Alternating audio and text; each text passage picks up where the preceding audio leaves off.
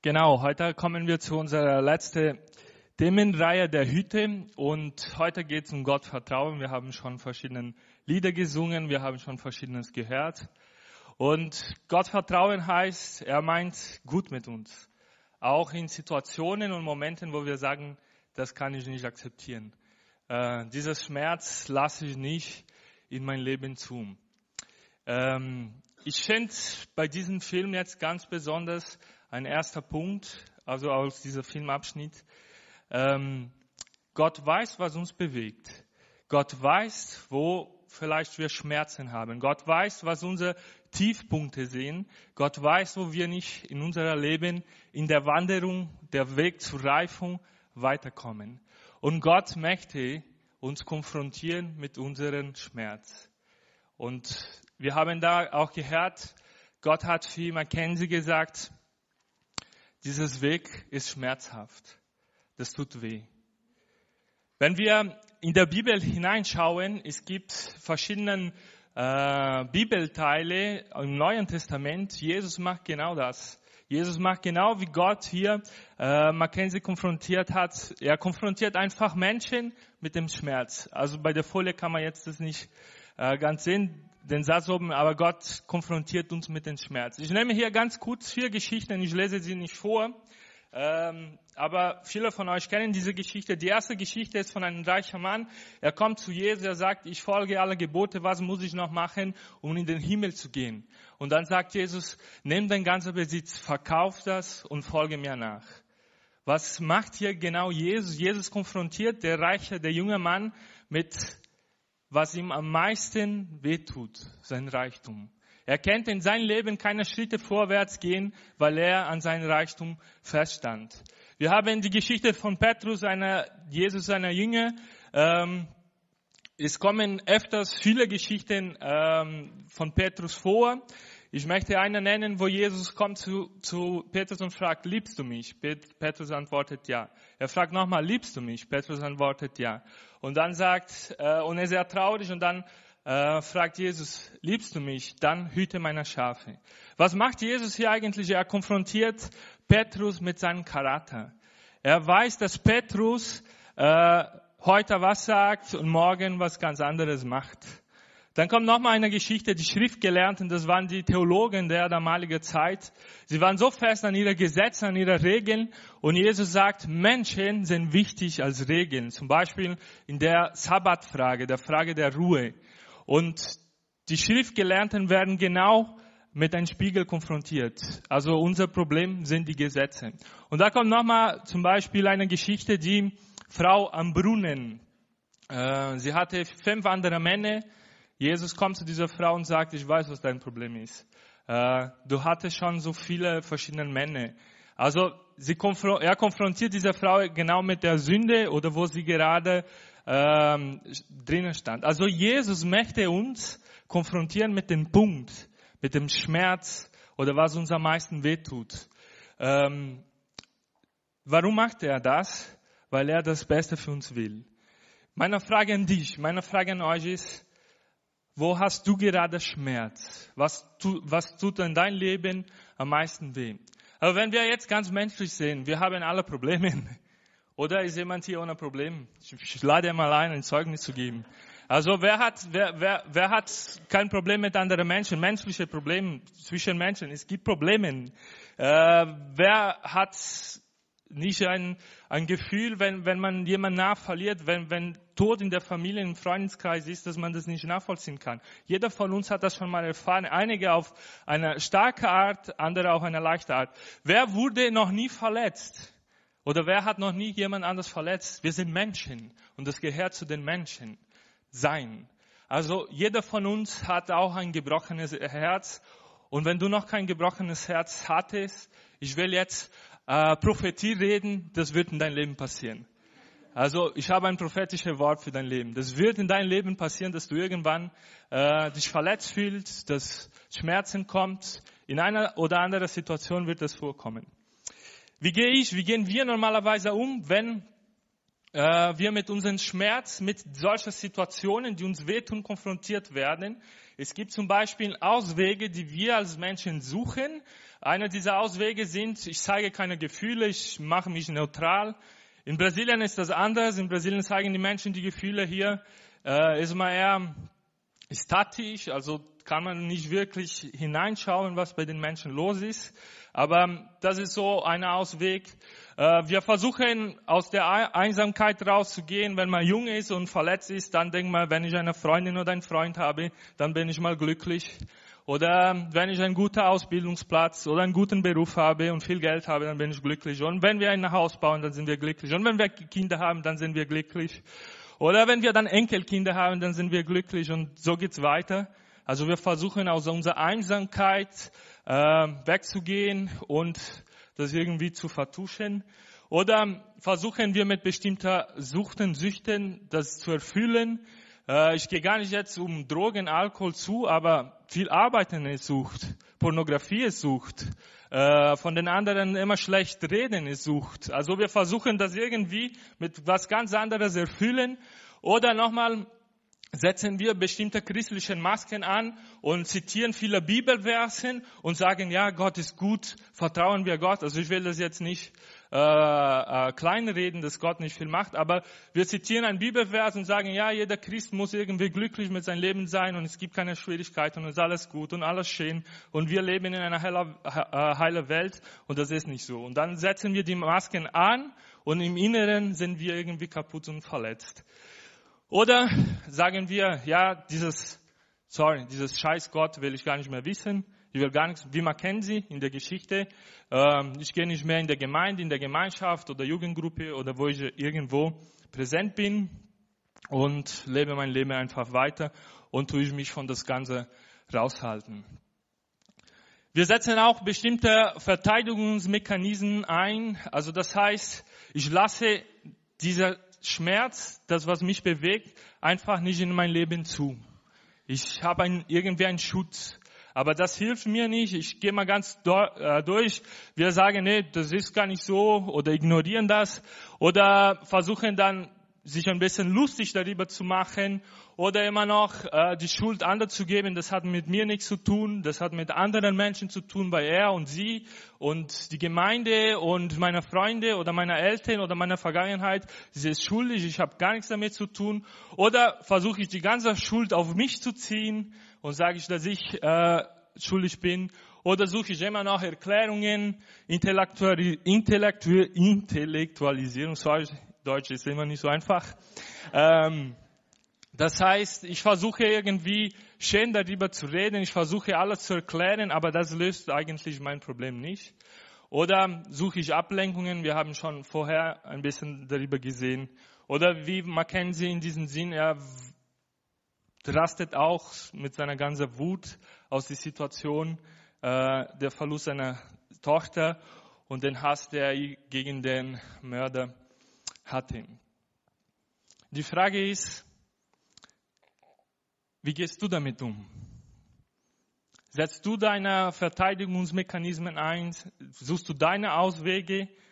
Schaust, oder schaust du in dein Leben hinein, wo Gott dich konfrontieren möchte, wo Gott sagt, vertraue mir, wir gehen diesen Weg durch, wir gehen einen Weg zur Heilung, wir überwinden diesen Punkt in deinem Leben, wo du nicht vorwärts gehen oder vorwärts gehst.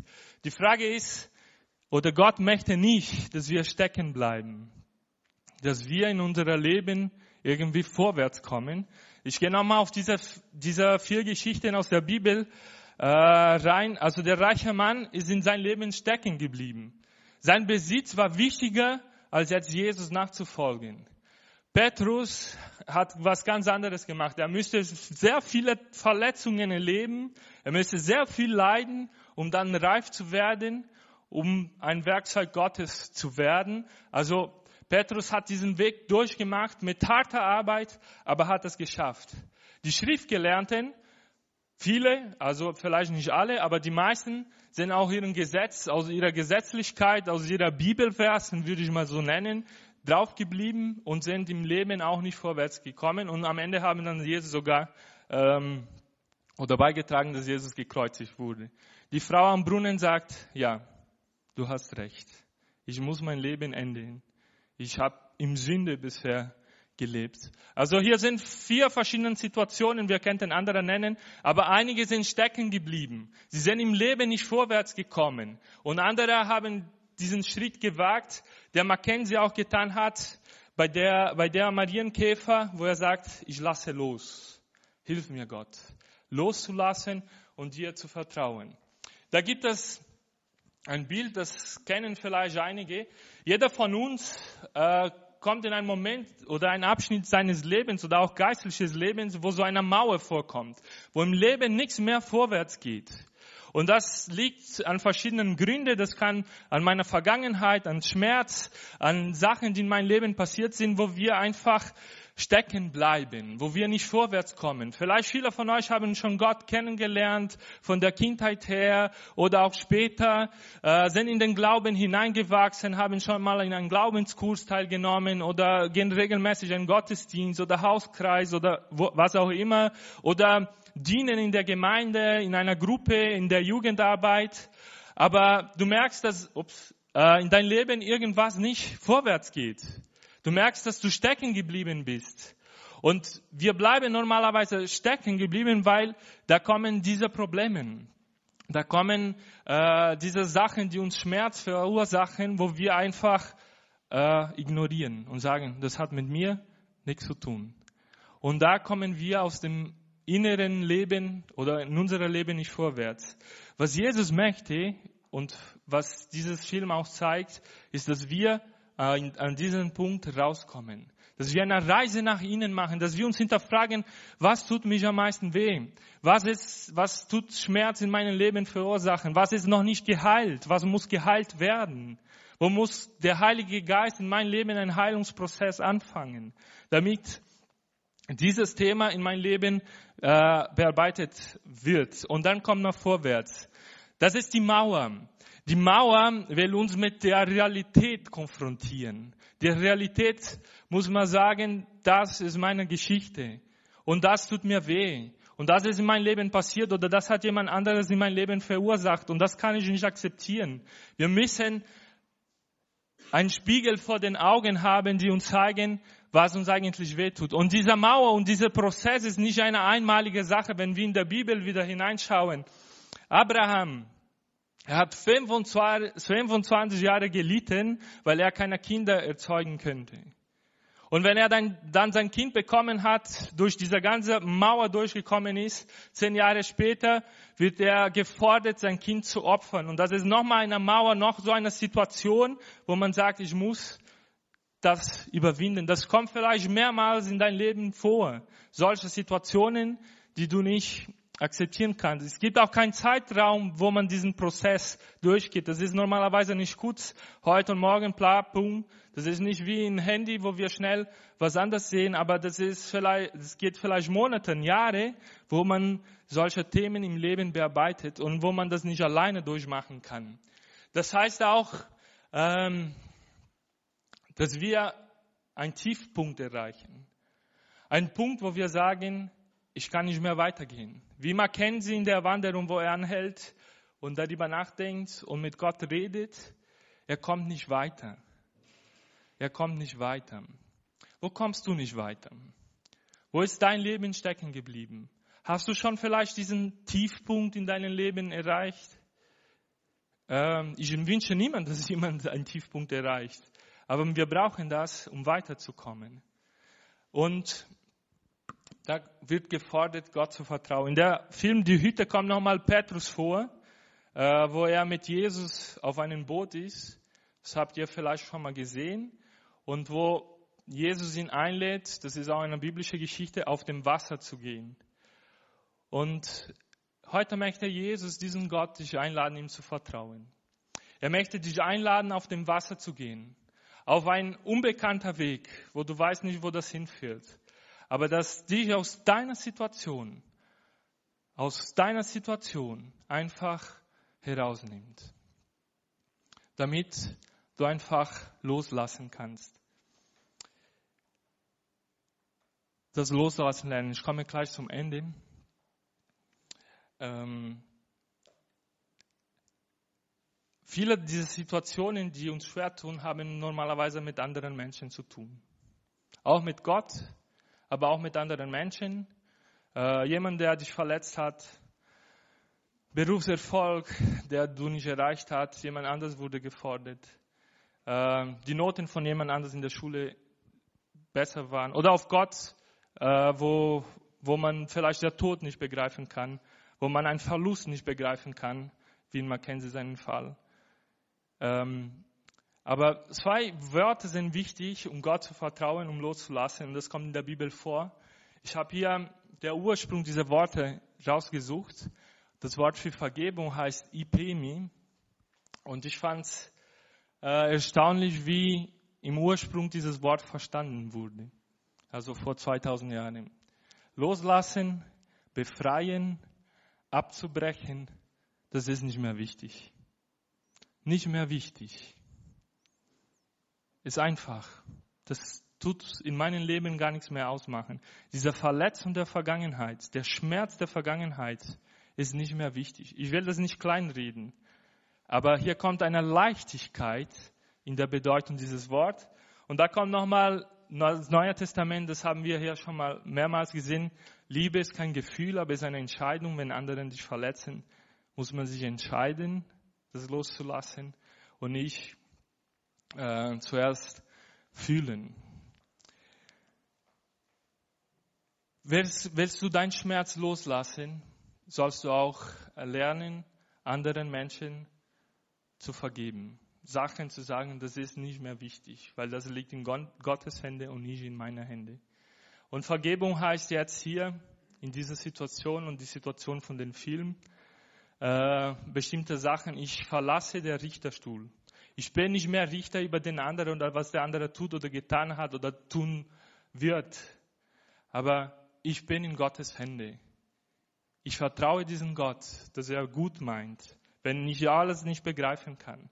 Aber ich lasse das los. Ich lasse den Richterstuhl. Ich kritisiere nicht mehr. Ich gehe davon raus. Also ganz konkret, das ist nicht mehr wichtig. Ich lasse Situationen in meinem Leben los.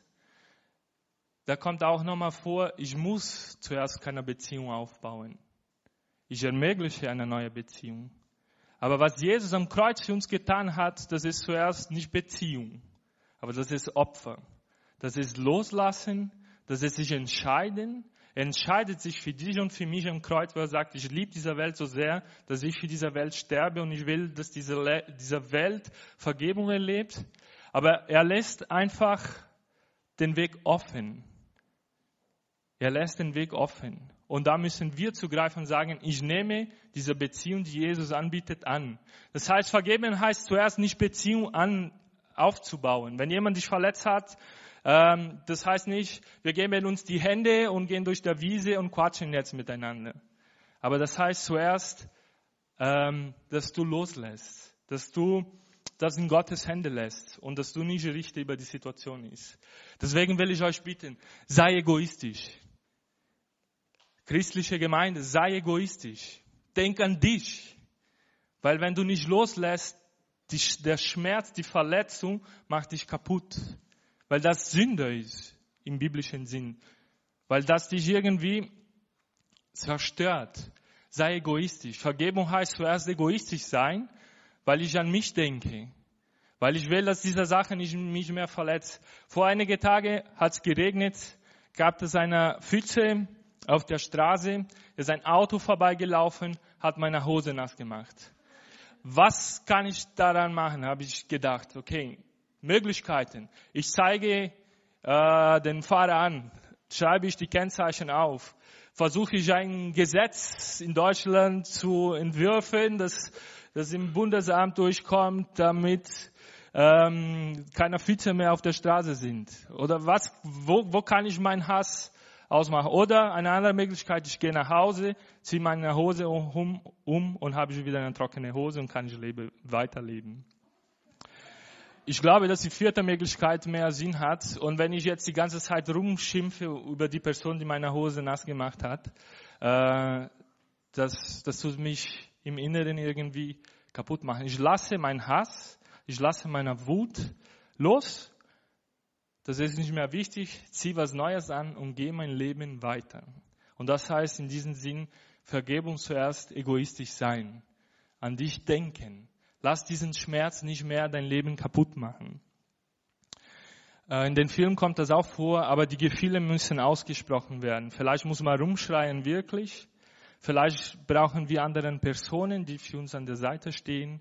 Das sind Themen, die nicht einfach sind, die sagen, wo, wo, wo du einen Berater brauchst, einen geistlichen Berater, wo jemand Sachen deiner Vergangenheit mit dir auch bearbeitet.